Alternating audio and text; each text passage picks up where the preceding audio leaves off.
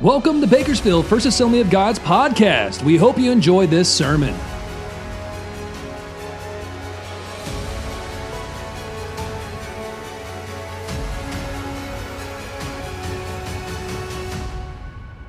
We have a very special guest.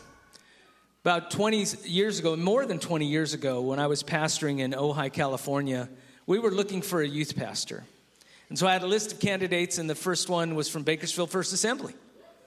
So we interviewed this candidate, loved him and his wife, and just thought, this is great. But I had a whole nother list of candidates to go through, and I went through that list of candidates, and I came back to this candidate from this church, and he had already been hired somewhere else. I was so disappointed because we just thought they were fantastic people, and but they ended up at San Diego First Assembly doing a great job of ministry there. And they've done ministry in other places, and most recently, they were the pastors in Tehachapi, the Assembly of God in Tehachapi. Grew that church into one of the largest churches in all of Tehachapi, did a fantastic ministry job there. And God has led him to a new ministry that he's going to share about. But this, this, these are hometown folk. Can we give a warm welcome to Kevin Cottle? Kevin, would you come?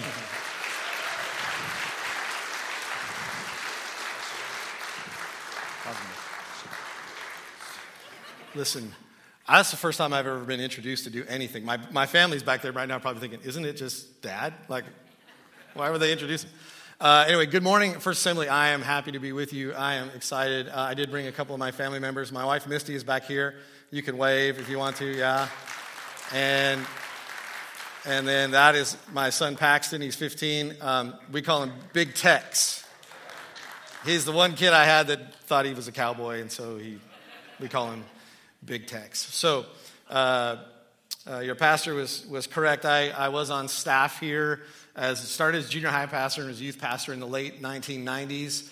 And uh, so, evidently, um, being back here this morning, evidently a lifetime ban doesn't mean a lifetime ban.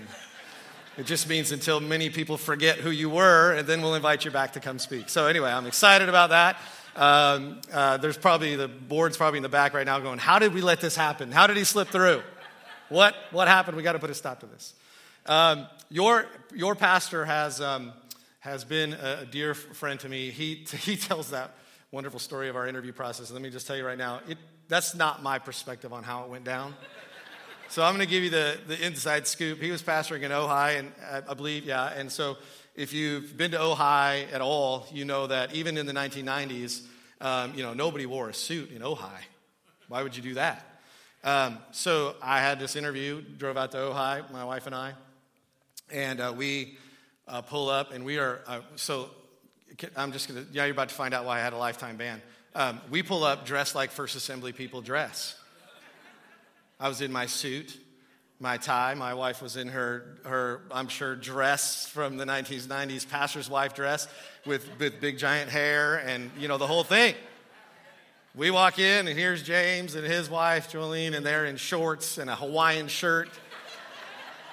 And I looked at her and I just was like, we should just spare this man his money and just go home. Like, he shouldn't have to buy us lunch. This is not happening. Anyway, when I finally we reconnected uh, several years later, we had that story, and he was like, I went back to hire you. You were already gone. I was like, oh, sorry.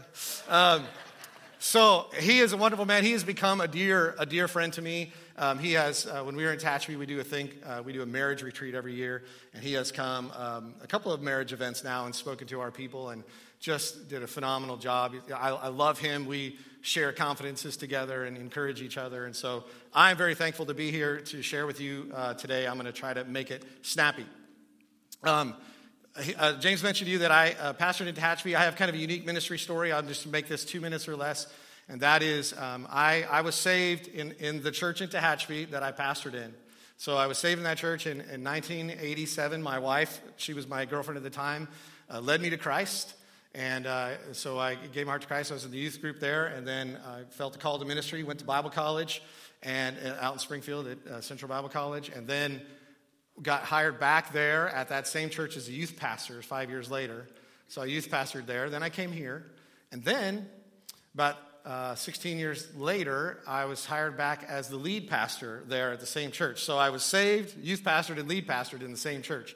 And uh, so now, in kind of an interesting twist, we left that church. We resigned about a year ago to, uh, to start with Pathway, and I'll talk about that in just a minute. And, um, and so now my wife um, is starting again tomorrow on staff at that same church. It's still essentially our home church. We love those people. And, and Nathan's uh, brother is now the pastor of the church. So um, it's just weird how the world works. It's just weird. Nathan used to play drums and when I do worship when I was a youth pastor here. I'm sorry for anything I said during those days. Those are rough, rough days. Uh, so, as, as Jesus followers, you and I um, are given, we've been given a clear directive to, to bind up the brokenhearted, proclaim freedom for the captives, and comfort those who mourn. And uh, I, as I mentioned to you, I left um, pastoring last year after 30 years of pastoring. And I, I uh, signed up with, or I joined on with a ministry that I've known for many, many years called Pathway Family Services uh, to help. We are a faith based uh, foster care and adoption agency. And we, uh, our goal is, our heart is, to partner together with the local church to bring together amazing, caring families like yours and stand in the gap and provide love and hope and healing to children in our community. So please take one minute and watch this video. I think we have it. Is it there? Yeah. Just it's literally a one minute video, so check it out.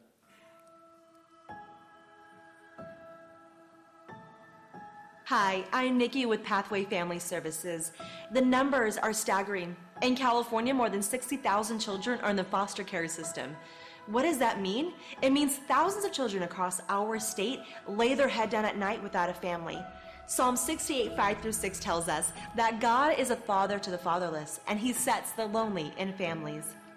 Pathway Family Services is a faith based adoption and foster family agency that is committed to fulfilling the purpose of Psalm 68.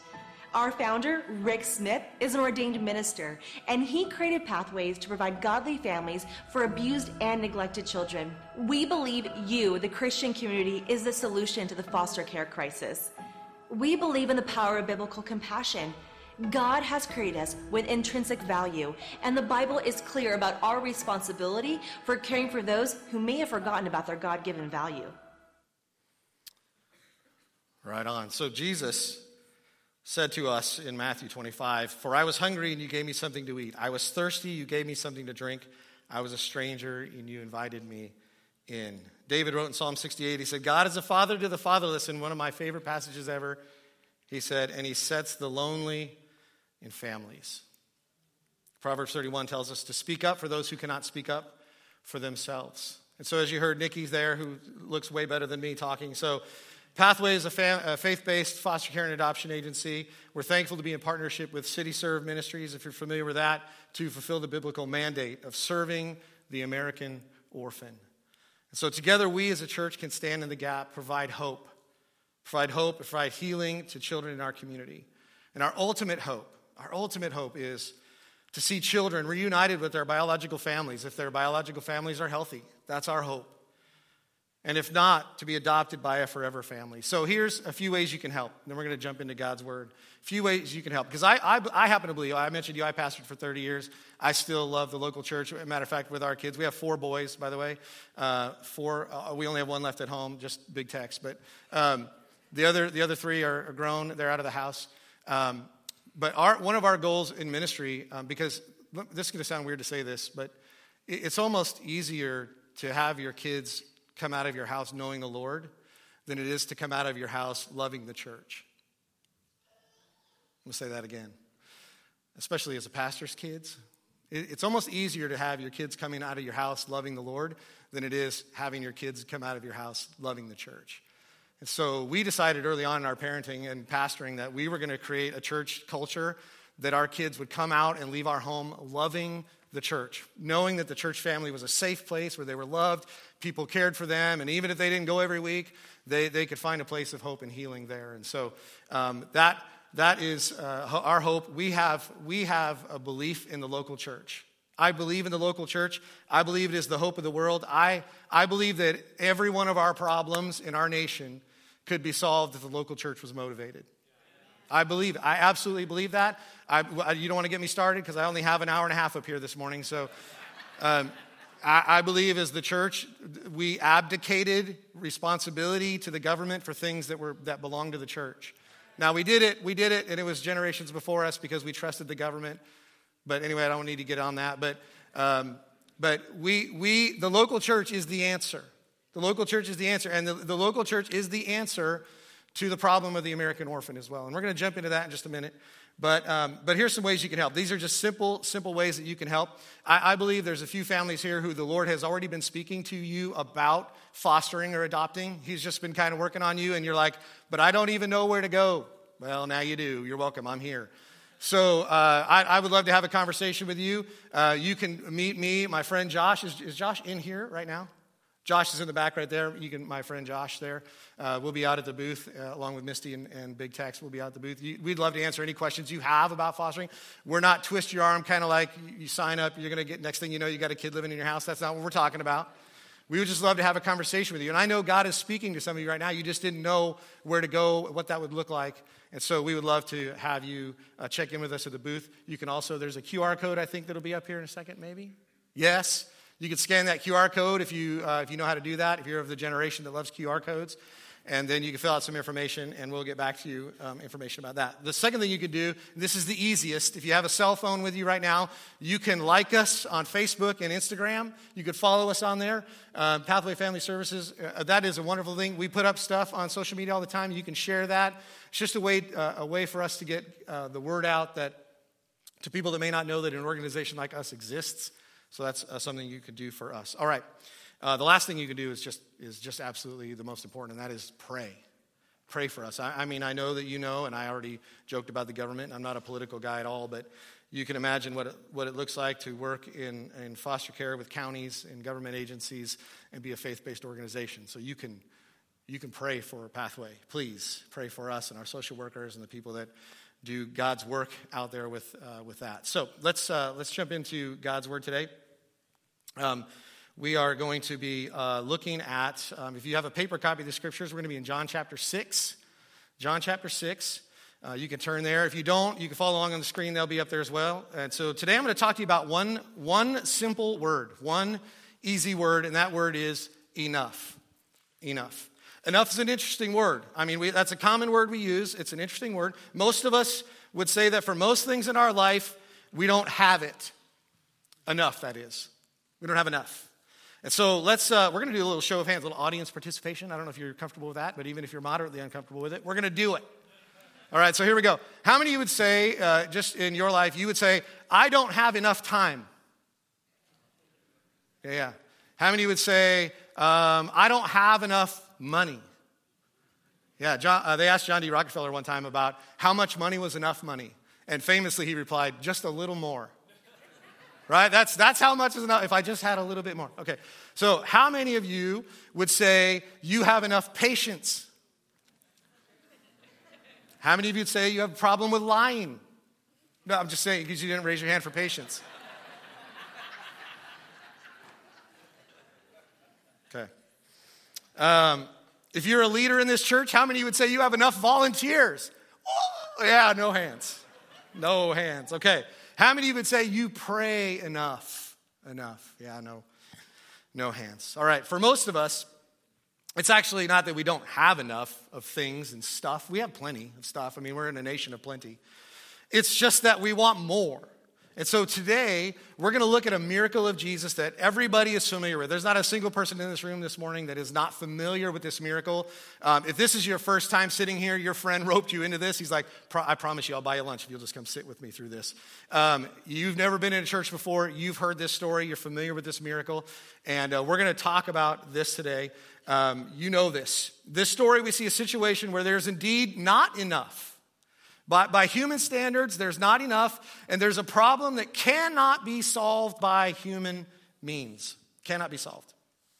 So, this is the story of the miracle of the feeding of the 5,000.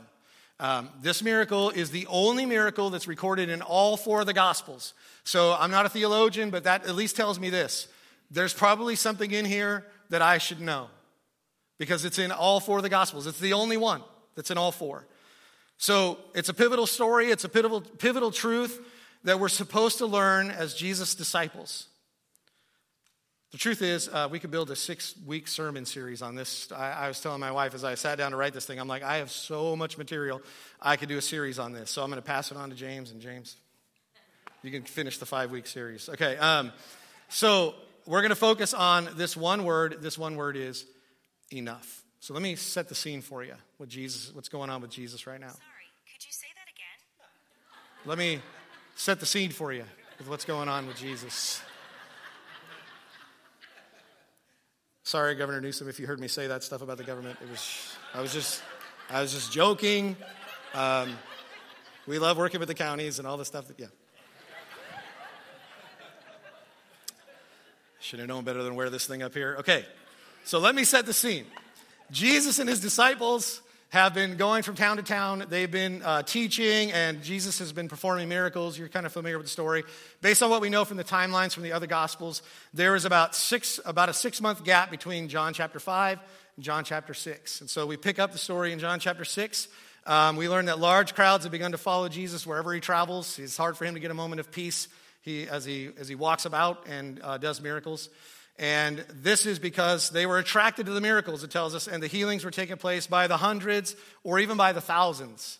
Um, what we know is later in his gospel, John says that if, it, if he was to write down everything that Jesus did, the world could not contain all of the books that would be written. So we read about a certain amount of miracles, but we just assume that there were thousands and thousands and thousands of miracles that had taken place.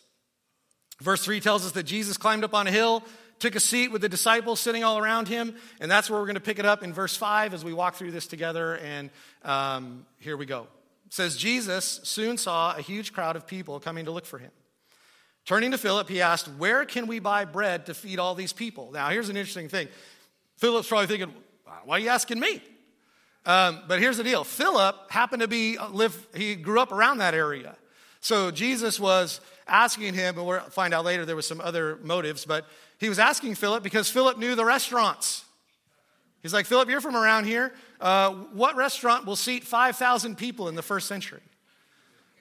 Philip's like, ah, why are you looking at me? Like, 5,000 people. I mean, let's just think about this from this perspective. If all of us went and crowded into one restaurant when we left here, it's not happening, right? It's not happening. So Philip obviously is like, well, there's nothing. There, there's, there's nowhere to feed all these people right now. So then we find out that Jesus is up to something here, as he usually is. John uh, chapter 6, verse 6, and continues on. He says, He was testing Philip. For he already know he, he already knew what he was going to do. Now let me, I just need to call a time. Boop, boop, boop, scripture timeout. I have some questions here. Probably you do too. I, if I'm being honest, and, and what do I have to lose? If you don't invite me back, you didn't invite me back the first time. So if I'm being honest, this is a, a side of Jesus that I'm less than comfortable with. I'm less than comfortable with this side of Jesus. I, I just am. And here's why. I mean, it's we're at 2023, people, right? Yeah, 2023. Um, as a culture, I'm going to tell you this: we're not okay with this. Because Jesus doesn't test us, we test him. He's the one that has to measure up, not me. What do you mean he's testing Philip? We, we test Jesus, he doesn't test us. Now, listen, I'm going to give you about four seconds to evaluate your motives before I jump on here. Um, there's a good chance that you see yourself as the evaluator when it comes to Jesus. You see yourself as the evaluator, as the tester. Is he trustworthy? Can I depend on him? Is he going to do what I need him to do? Better yet, is he going to do what I want him to do when I want him to do it? Will he make my life better? Will he make me richer? Will he make my kids behave better? Will he make me win the lottery? Or help me win the lottery at least? Give me the numbers, come on, something. Whatever it is, he's the one being evaluated. He's the one that's being tested. I, I have some desires, I have some needs, I have some wants, and I've come to church and I'm here because I'm giving this a six month shot to see if you deliver, to see if you pass the test. Now, listen, I know it feels wrong to hear somebody talk like that, to say that out loud, but it's in there. Check your heart, it's in there. It's a part of our culture. You grew up in this culture if you did. Some of you did not grow up in this culture, but if you grew up in this culture, it's in there. We evaluate him to see if he measures up. Now, the truth is, You might be here just doing just that, testing to see if Jesus measures up. Now let me let me assure you, if you if you're if you're in that mode, just for my life, my testimony, and probably hundreds of other people in this room, let me just tell you right now, you can stop evaluating because he's been faithful, he continues to be faithful, and he will always be faithful. Faithful. So Jesus is testing Philip. And he's testing the other disciples in the process. They're not getting off the hook. So, just so we're clear, this is not a test to let Jesus know where the disciples were at in their faith walk. He, he knew. This, this was not a, this is not like when you take a test in school so your teacher can evaluate how much you've learned and where you're at in the process. That's not what this is. Jesus knows where the disciples are at. Um, he is, he, this is not a test like that. This, is, this test is, in this case, is to expose a weakness in the disciples' faith, to show a blind spot, to show a, a, a place where there's not trust, where there's not a clear knowledge of who their rabbi is. And so he walks them through this test. So that's the question we're left asking, which is then what is the test? What is the test? Jesus wants to know how Philip and the other disciples would solve this impossible problem. Impossible problem. He wants to know how they would respond. There, there is a problem with no human solution. Jesus is asking them, based on what you've experienced with me so far, based on what you know about me, based on what you've seen, based on what you've heard, based on the knowledge that you've gotten from my teachings, based on all of that, How can we fix this problem? This problem that is outside any human solution. How can it be solved? First off, um, what if all of the difficult situations in our life are just, are just Jesus testing how we'll respond? You, you, you didn't think I came here to be nice, did you? Again, I got nothing to lose. What, what, if, what if every situation in your life is just Jesus testing how you're going to respond to it. Now, listen, I'm pretty sure that's what it is. I'm pretty sure that's what it is. Now, listen, I'm not saying he caused it. I'm not saying he's caused every situation in your life. Some of the situations in your life are caused by your own stupidity.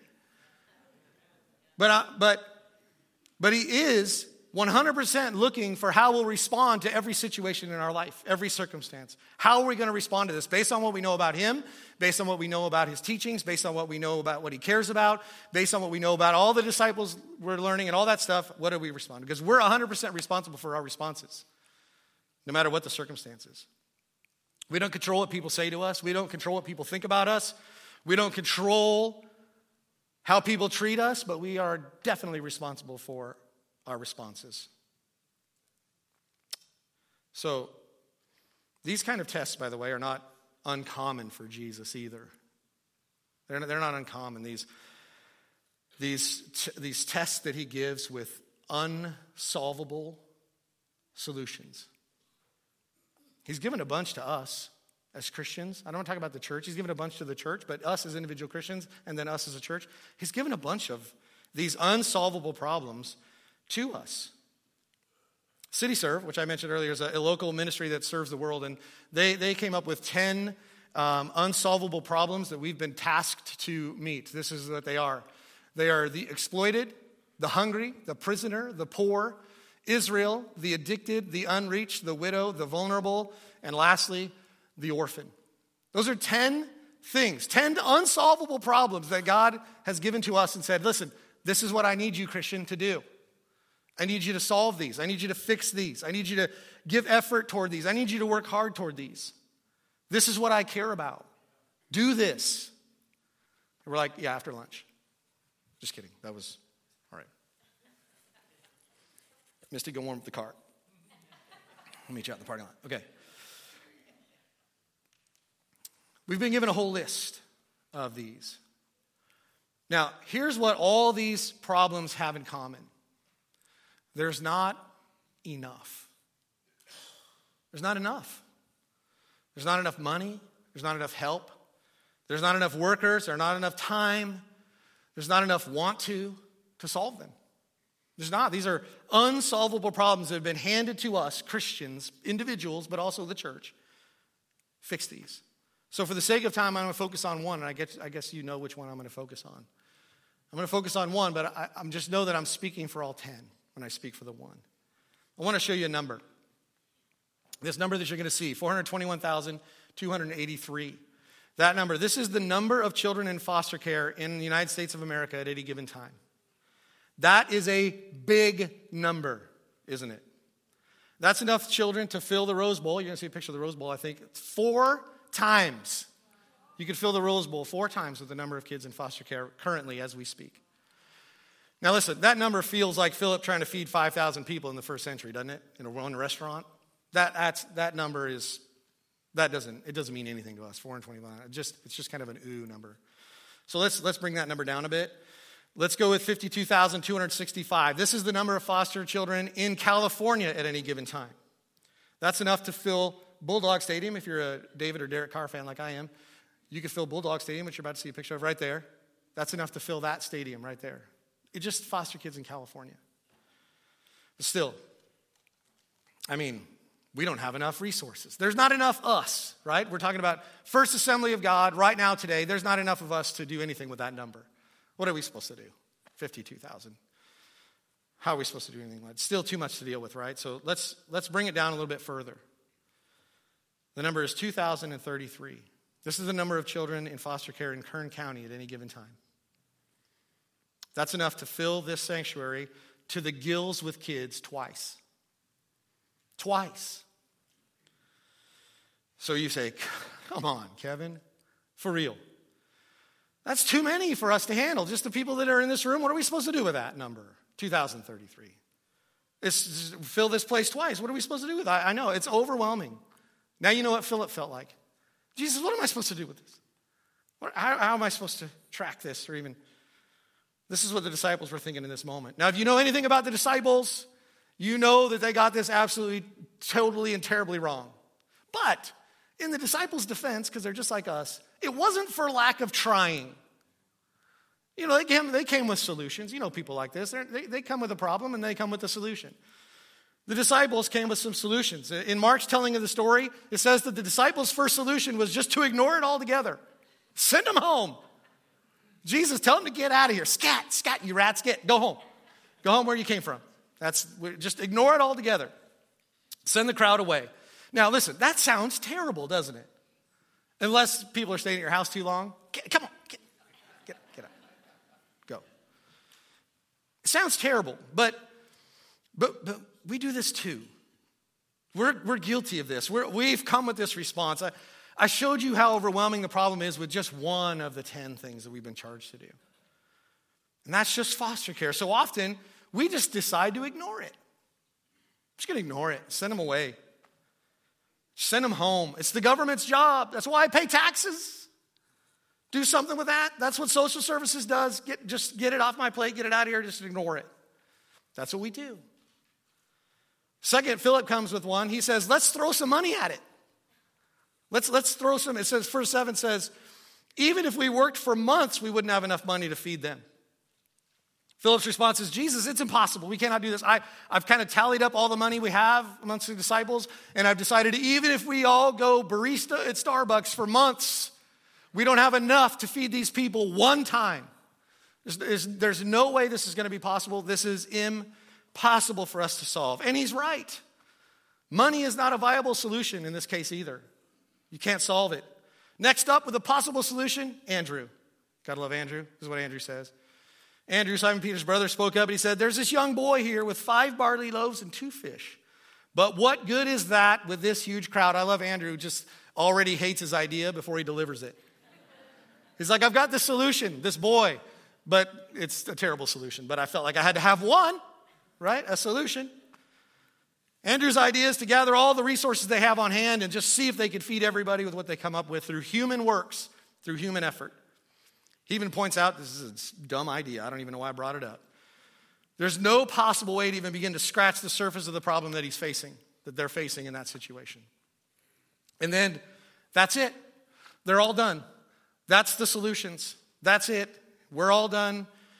Nothing else. There isn't enough of anything to solve the problem, even if we add all of our solutions together. So I guess the obvious response is we do nothing, right? That's the obvious response. There's nothing we can do, so we just do nothing.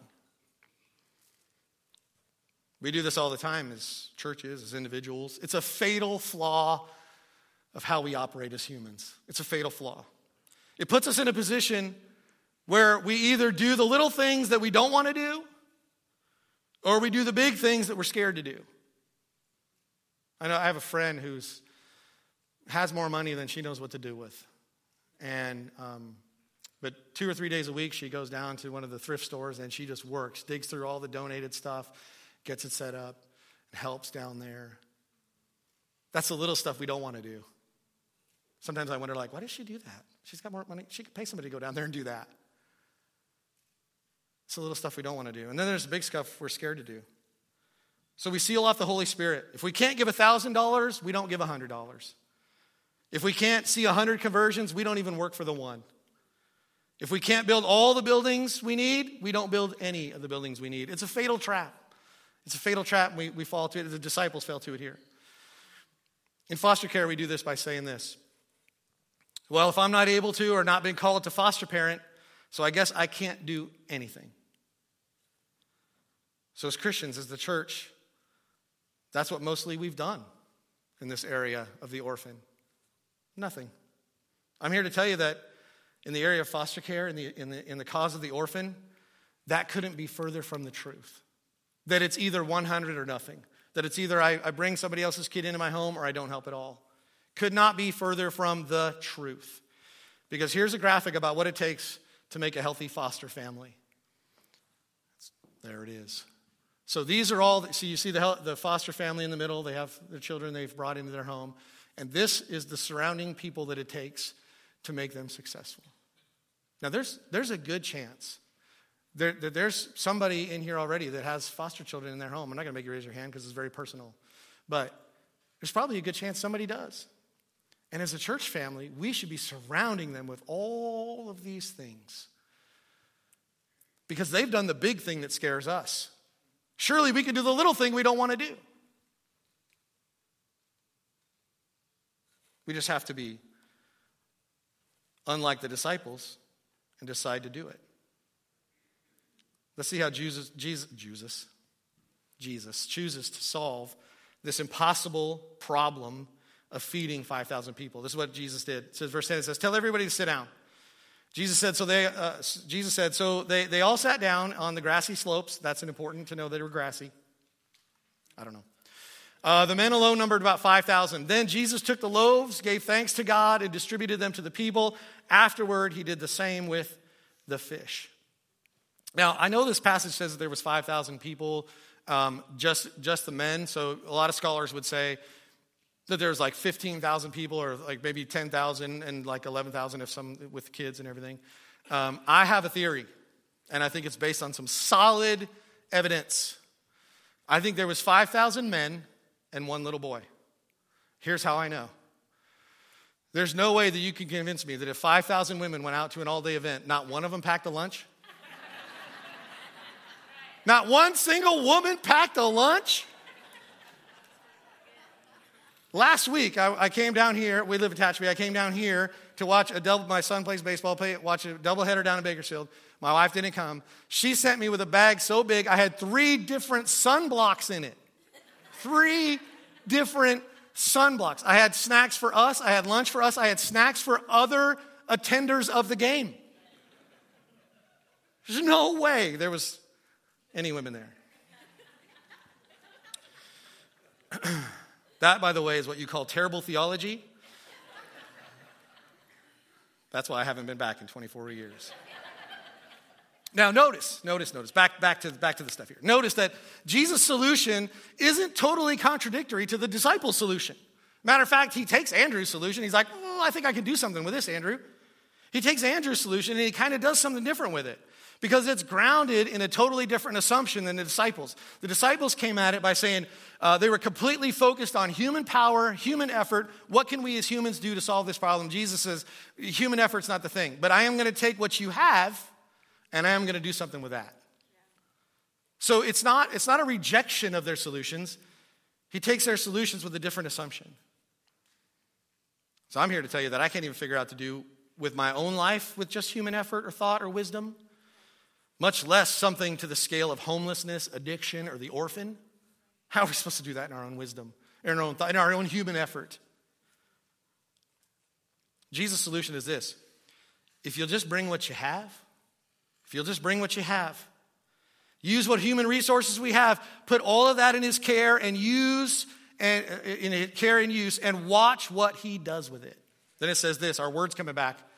It says, when they had had enough to eat. When they had enough, there's our word. Notice when we invite Jesus into the process, there's enough. All the disciple solutions, not enough, not even near enough.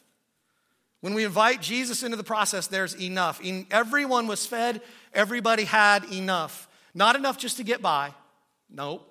Not enough just to, to squeak by, just to squeak through. A sufficient amount. Some, some translations said they ate until they were full. They, were, they ate like it was an all you could eat buffet. Because it was. They were getting their money's worth out of that buffet. They ate until they were full. Then he said to his disciples, Gather the pieces that are left over. Let nothing be wasted. So they gathered them, filled, the 12 ba- filled 12 baskets with the pieces of the five barley loaves left over by those who had eaten.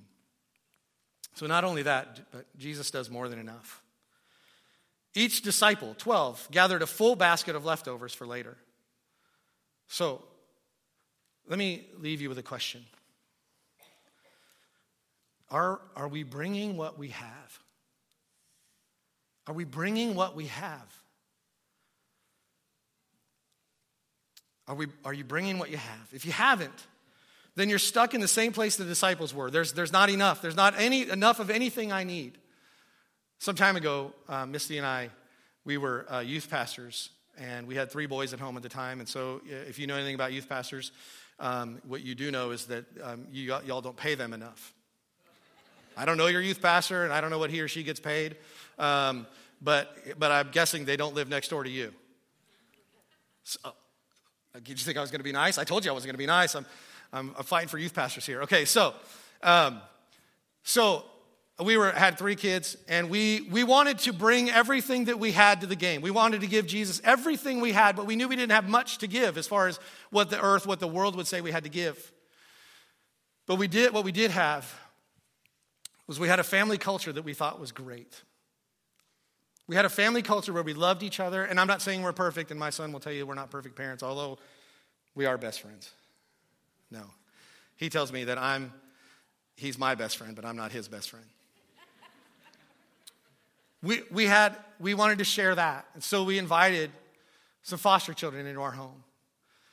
And I'm not going to tell you that it was phenomenal and fantastic and that it all was great and they loved us. It was very difficult. Very difficult, but it was what Jesus called us to do. We brought what we had to the game. It was worth it. Now, listen, I understand that no single person and that no church family can do everything. We get that. We're, we're not dumb. But every church should do something. Every person should do something. So I don't know if you remember that number 2033. So this is a number of foster kids in Kern County. Are we going to solve this problem today? No. We're not going to solve this problem today. Not a chance. Not even close. But you'll see that number down there, the red one. That's what I call the ones column. I'm telling you, just by the number of people I see in this room right now, I'm, t- I'm telling you right now, we can make an impact on the ones column. We, we could do something with the three. I mean, there's, there's, there's at least three people in here. I would say that if the Lord was speaking to you, to say, I, I want you to step forward in this. But maybe it's not the orphan. That's, that's my thing, right? That's what I'm passionate about. Maybe it's the homeless. Maybe it's the addicted. Maybe it's the other, the other of the 10 that were up there. You saw those. Maybe it's one of those. But it's like, hey, I'm challenging you to do something to, to make an impact in the ones column. Do something with the ones column. And then I promise you, I can almost promise you because I know your pastor and I know this church and I know the history here and I know the future that God has for you. I almost promise you, if three of you took a challenge to say, I'll do this, this church family would surround you with the other things that you need to be successful, to be healthy as a foster family.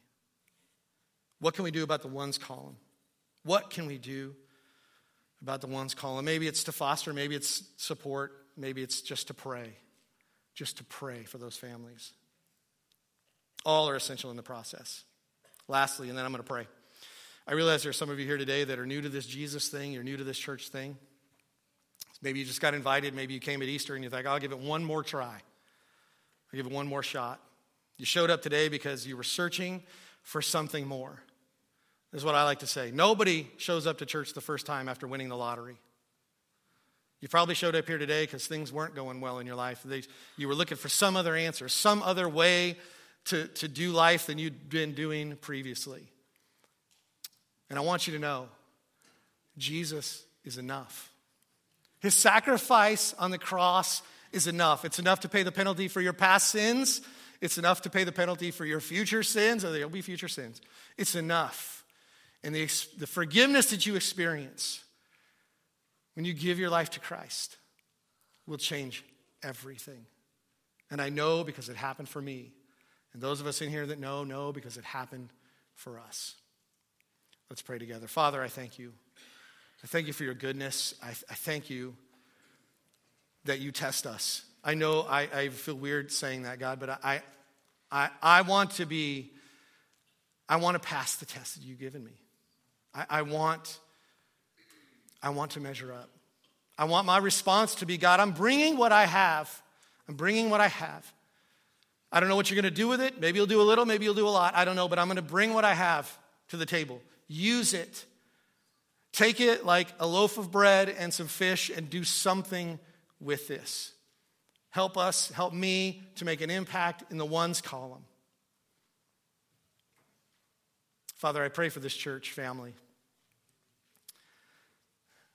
I pray that as they move forward into a preferred future, what you have for them, God, that they would remember again what it is you've called the church to the passion, the, the 10 things that you've called us to make a difference.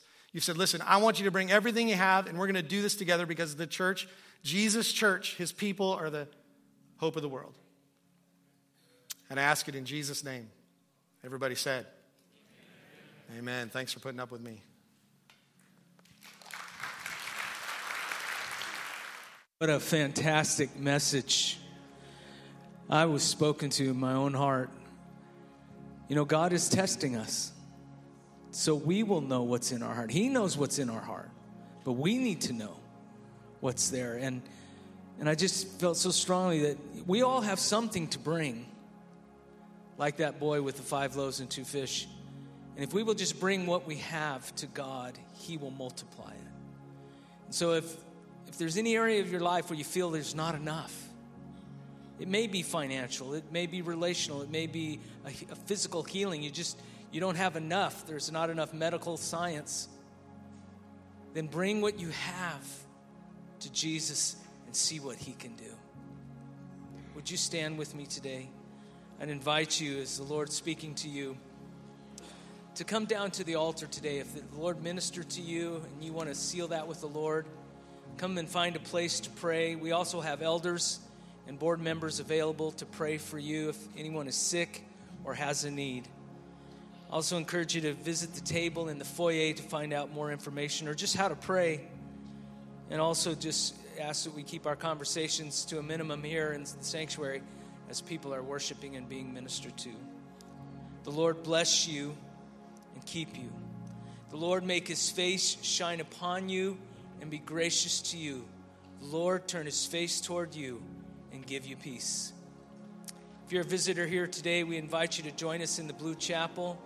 Or if you have come a few times but you haven't yet received your gift, we got a gift for you. Please meet us in the Blue Chapel. There's some folks there, some snacks as well. Lord bless you. Take care. You've been listening to Bakersfield First Assembly's weekly broadcast. BFA is located on the corner of California and Marilla Way. We meet every Sunday morning at 10:30 a.m. in person and online on Facebook and YouTube. For more information, Check out our website, bakersfieldfirst.com, or download our app from the App Store.